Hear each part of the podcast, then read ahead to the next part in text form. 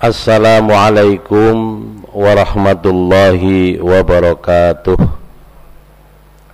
Bismillahirrahmanirrahim. Alhamdulillahi rabbil alamin. Wal aqibatu lil muttaqin. Wala illa ala zalimin. Wala hawla wala quwata illa billahil aliyyil azim. Asyhadu an la ilaha illallah al-malikul haqqul mubin Muhammadur Rasulullah Sadiqul Wa'dil Amin. Amma ba'du. Faqad qala Allah Ta'ala fi kitabihil karim A'udhu billahi minasyaitanir rajim. Innal ladhina yatsluna kitaballahi wa aqamus shalah Wa anfaku mimma razaqnahum sirra wa alaniyah Yarjuna tijaratan lan tabur. Sadaqallahul aliyul azim Bapak dan Ibu jamaah sholat taraweh Masjid Agung Al-Azhar yang dimulakan Allah subhanahu wa ta'ala. Mari senantiasa kita selalu mengucapkan dan bersyukur kepada Allah subhanahu wa ta'ala Atas segala nikmat dan karunia-Nya yang Allah telah berikan kepada kita. Alhamdulillah kita telah menyelesaikan siam Ramadan di hari yang ke-13 dan malam hari ini kita memasuki malam yang ke-14 Mudah-mudahan sisa Ramadan yang sedang kita kerjakan ini Allah memberikan kekuatan lahir dan batin kepada kita semua Untuk meraih kemenangan di akhir bulan Ramadan ini. Salawat serta salam kita sampaikan kepada baginda Rasulullah Muhammad Sallallahu alaihi wasallam Bapak dan Ibu jamaah sholat taraweh Masjid Agung Al-Azhar yang dimulakan Allah subhanahu wa ta'ala. Pada kesempatan ini saya ingin mengajak kembali Untuk mengkaji ulang terkait dengan bulan Ramadan Yang disebut juga dengan Syahrul Quran Yaitu bulan Al-Quran. Juga disebut dengan Syahrul Tarbiyah Yaitu bulan pendidikan dan latihan oleh karenanya secara singkat ingin saya sampaikan kenapa Ramadan disebut dengan Syahrul Quran. Allah Subhanahu wa taala berfirman di dalam surat Al-Baqarah ayat 185. A'udzu billahi minasyaitonir rajim. Syahrul Ramadan alladzi unzila fihi al-Qur'an hudan lin-nasi wa bayyinatin minal huda wal furqan faman syahida minkumus syahra falyasumhu al ayah sadaqallahul aliyul azim Bulan Ramadan adalah bulan di mana Allah menurunkan Al-Quran yang menjadi petunjuk bagi umat manusia yang memberikan penjelasan dan membenarkan kitab-kitab sebelumnya. Maka barang siapa diperjumpakan oleh Allah dengan bulan Ramadan, falyasumhu maka hendaklah berpuasa. Bapak dan Ibu hadirin jamaah yang dimulakan Allah Subhanahu wa taala Ramadan bulan diturunkannya Al-Qur'an di mana Al-Qur'an merupakan hudan linnas petunjuk bagi manusia terlebih juga petunjuk hudan lin muttaqin petunjuk bagi orang-orang yang bertakwa. Oleh karenanya maka Al-Quran yang Allah jadikan petunjuk bagi kita semua akan mengantarkan kepada kita kebahagiaan baik bahagia di dunia dan kebahagiaan kelak di akhirat nanti. Allah subhanahu wa ta'ala berfirman di dalam surat Fatir ayat 29 Innal ladhina yatsluna kitaballah wa qamus sholah wa anfaqu wa anfiqu mimma razaqnahum sirra wa alaniyah yarjuna tijaratan lan tabura. Sesungguhnya orang-orang yang membaca Alkitab yaitu Al-Qur'anul Karim wa qamus shalah dan mendirikan salat wa anfiqu mimma razaqnahum dan menginfakkan apa yang telah kami rizkikan kepada mereka sirrau wa alaniyah. Baik secara sembunyi maupun secara terang-terangan yarjuna tijaratan lan tabura maka akan diberikan pengharapan perniagaan yang tidak ada ruginya. Ini urusan dunia bapak-bapak ibu-ibu hadirin jamaah rahimakumullah. Ketika Al-Quran kita jadikan bacaan buat kita. Ketika Al-Quran kita jadi kajian buat kita. Ketika Al-Quran kita jadikan pedoman dalam langkah dan jejak kehidupan kita di dunia Maka Allah akan selalu menguntungkan kepada kita tentang kehidupan di dunia ini. Inilah janji Allah subhanahu wa ta'ala. Oleh karenanya Rasulullah SAW pun bersabda di dalam salah satu hadisnya yang diriwayatkan oleh Imam Bukhari dan Muslim khairukum man ta'allamal Qur'an wa 'allamah. Sebaik-baik kalian adalah siapa yang mau mengajarkan Al-Qur'an dan mempelajari Al-Qur'an. Rasulullah pun juga bersabda yang diriwayatkan oleh Imam Muslim Iqra'ul Qur'an fa innahu ya'ti yaumal qiyamati syafi'an li ashabihi bacalah olehmu Al-Quran karena sesungguhnya Al-Quran itu akan datang pada hari kiamat nanti dan memberikan pertolongan bagi siapa yang membacanya. Oleh karenanya hadirin jamaah sholat taraweh rahimakumullah di dalam bulan Ramadan ini marilah kita sama-sama untuk senantiasa membaca Al-Quranul Karim, mengkaji Al-Quranul Karim, dan juga kita mengamalkan Al-Quran. Allah Subhanahu wa taala berfirman di dalam surat Fatir ayat 31. Walladzi auhayna ilaika minal kitabi huwal haq musaddiqan lima baina yadayhi innallaha bi ibadihi la khabirum basir dan apa-apa yang telah kami wahyukan kepadamu wahai Muhammad dari Al-Qur'an itu huwal haq di dalamnya semuanya kebenaran. Tidak ada sedikit pun kesalahan di dalam Al-Qur'an. Bahkan tidak ada sedikit pun keraguan di dalam Al-Qur'an. Allah berfirman Alif Lam Mim Dzalikal kitabu la raiba fihi hudal lil muttaqin Itulah Al-Quran yang tidak ada sedikit pun keraguan di dalamnya yang menjadi petunjuk bagi orang-orang yang bertakwa. Dan juga Al-Quran itu membenarkan kitab-kitab yang telah terdahulu.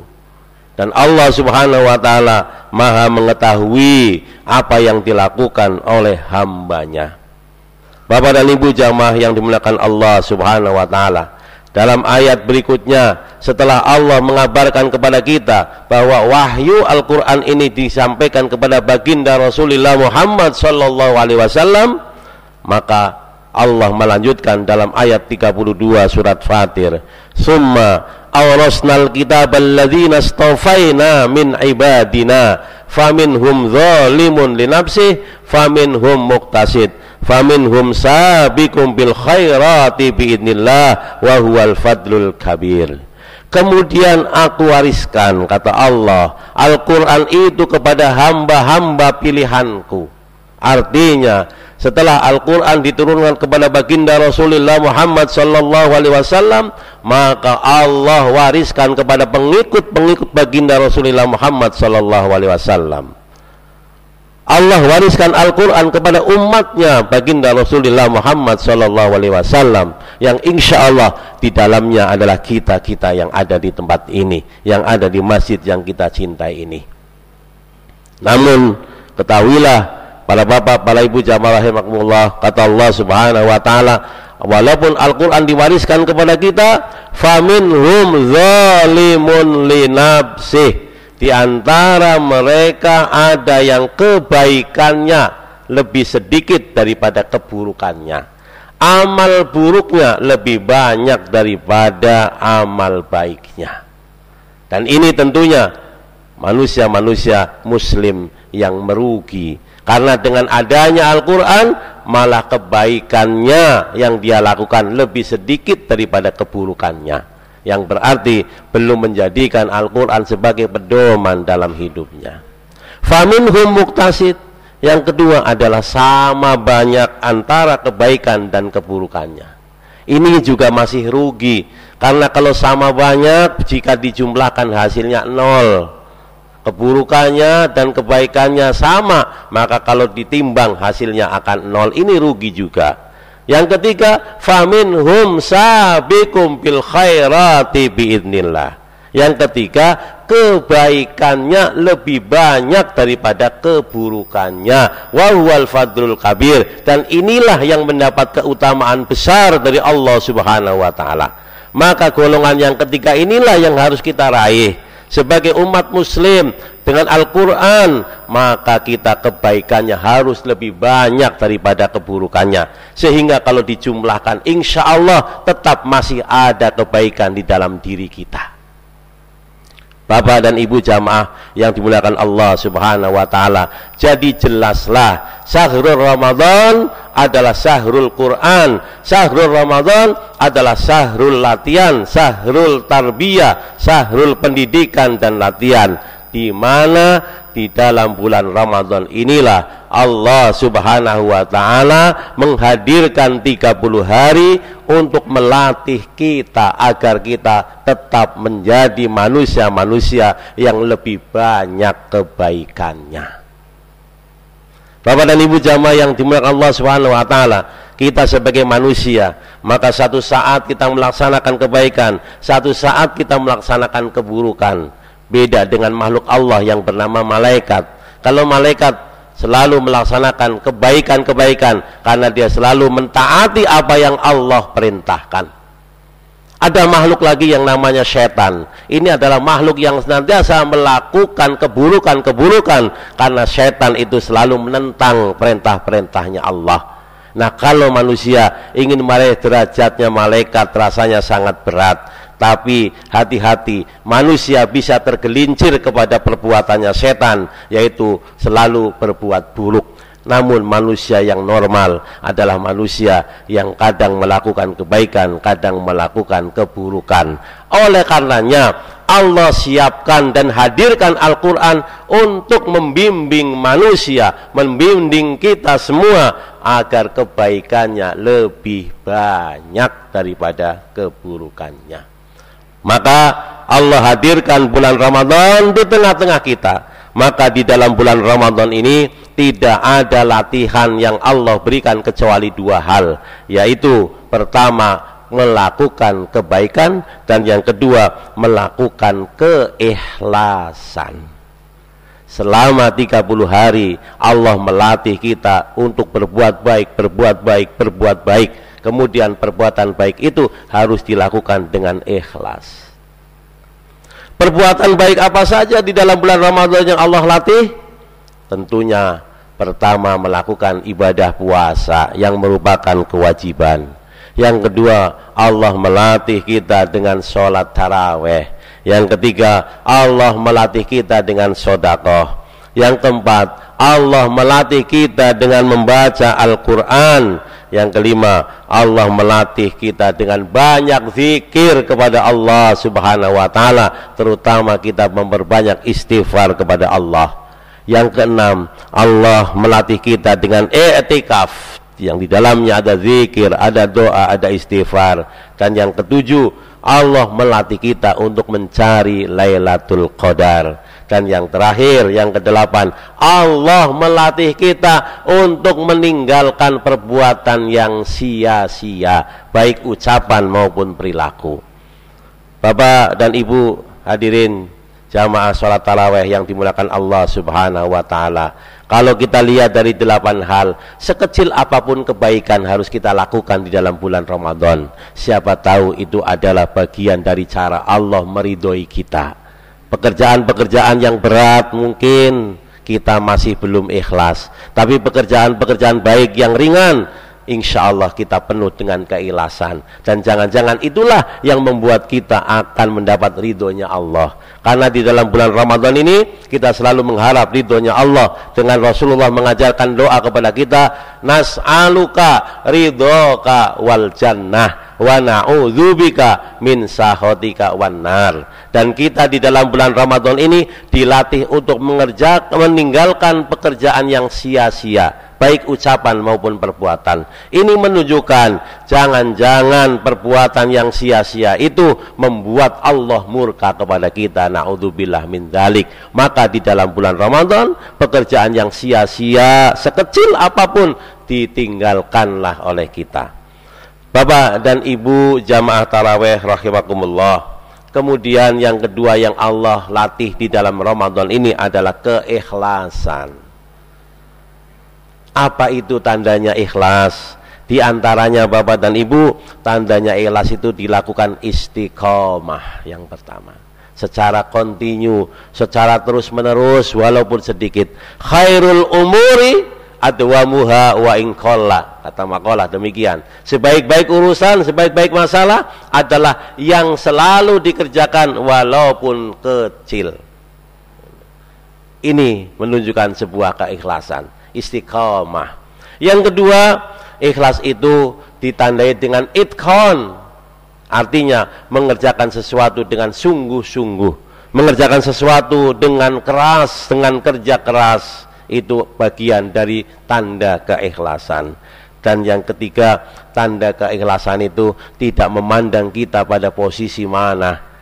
Tidak memandang kita apakah di ekor posisinya ataukah di kepala. Atau sebagai pimpinan atau sebagai anggota. Tidak memandang itu. Sama kita menghadap dan beribadah kepada Allah Subhanahu wa taala. Itulah tiga tanda keikhlasan kita dan dilatih di dalam bulan Ramadan ini. Bapak dan Ibu jamaah yang dimuliakan Allah Subhanahu wa taala.